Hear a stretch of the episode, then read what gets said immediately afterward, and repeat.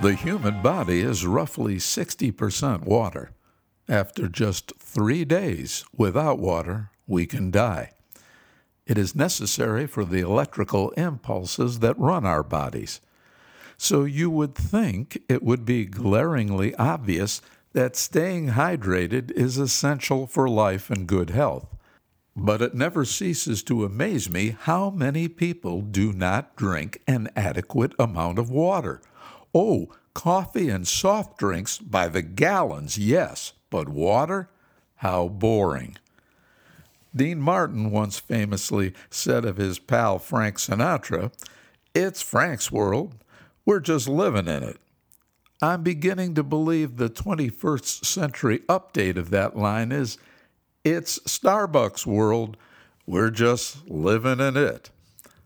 How many people do you know who say things like, Don't talk to me before my first cup of coffee, or I can't get through the day without my caffeine? Is this really how we should be living, dependent on a beverage? And once you're addicted to those caffeine jolts, if for some reason you don't have it, you wind up with a killer withdrawal headache. Plus, depending on how you order it, these drinks are often laced with the two biggest no nos sugar and dairy. There are better ways to get energy, and I will discuss them later in this book.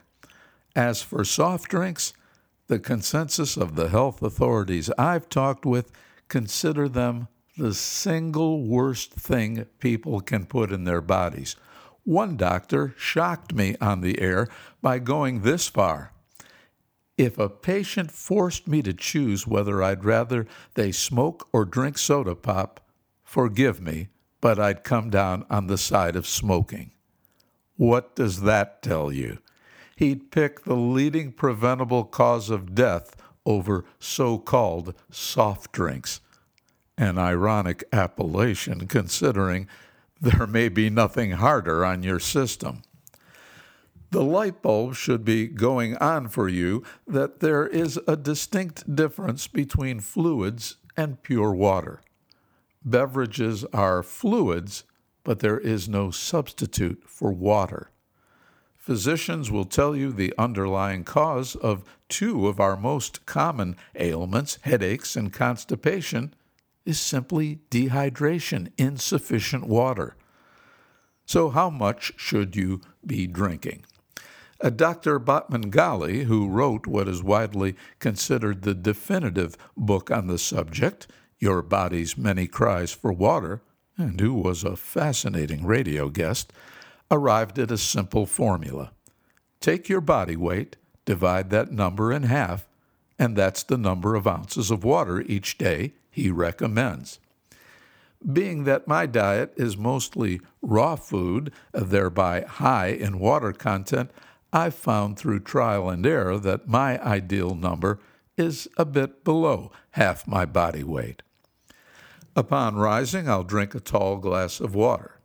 At midday, another. But not just any water will do. On the advice of my mentor, George, tap water has not passed my lips since I was a teenager. Now, I'm well aware of studies showing there are cities where treatment of their tap water is actually better than some bottom end bottled water companies it can be a real minefield out there for the consumer. So here's where I landed in my quest for the best quality water. A brilliant scientist made a convincing case on one of my programs that distilled water was the way to go. As he astutely pointed out to me, it is the only water that must follow strict guidelines to be bottled as labeled a national brand that delivers a particularly good product, in my opinion, is Smart Water by Glacéau. Apart from water, I'm a fan of juicing. It allows you to compress a lot of nutrition in one eight ounce glass.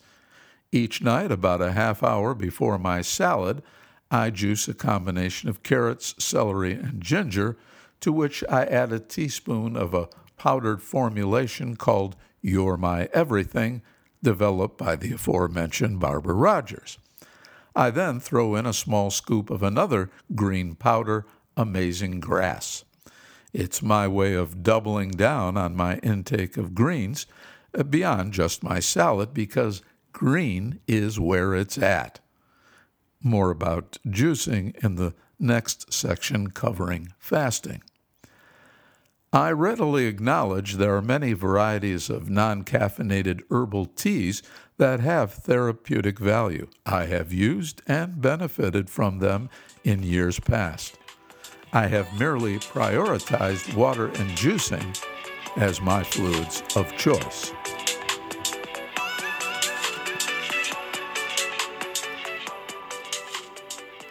One of the most influential books I read as I began my quest to hold back the hands of time was Rational Fasting and the Mucusless Diet Healing System by Professor Arnold Ehret. The book was given to me by my voice teacher, Vince Mastro, who, as of this recording, is 85 years old and is still singing, may I add, better than ever in shows around the country, as well as being a working PGA golf teacher. Yes, quite a guy. In his book, Professor Ehret explained why periodic fasting can be of great benefit to us. Digesting meals is the hardest work our bodies do on a day to day basis. The bigger and heavier the meal, the harder the work. Giving your system occasional breaks from digesting solid food allows it to divert that energy to repairing and rejuvenating the body as a whole. It also gives your system time to catch up on eliminating any backed up toxins. People generally report an almost magical effect from this process, usually accompanied by greater mental clarity. As a rule, I use the beginning of the change of each season to start my fasts.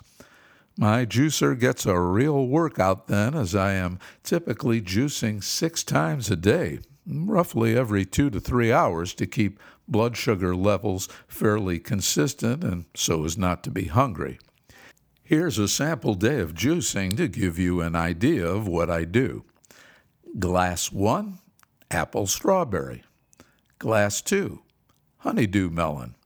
Glass 3, grape. Glass 4, carrot, beet, and spinach. Glass 5, kale and cabbage. Glass 6, sweet potato. Each day I'll plug in different fruits and vegetables for variety. I fast a minimum of three days, but it's not unusual for me to go a week, depending on how I'm feeling and other circumstances, such as the practicality of doing it if I, say, need to travel or attend a social function. I highly recommend coming off any fast with at least a couple of days of 100% raw food to make the transition back to eating smoother. I once came off a 21 day fast at a huge restaurant buffet. Big mistake. Too shocking for the body. The one two punch of fasting into a total raw food diet is powerful. Over the years, I have seen very little, including life threatening illnesses, that could not be overcome by this regimen. It's the closest thing I know of to a cure all.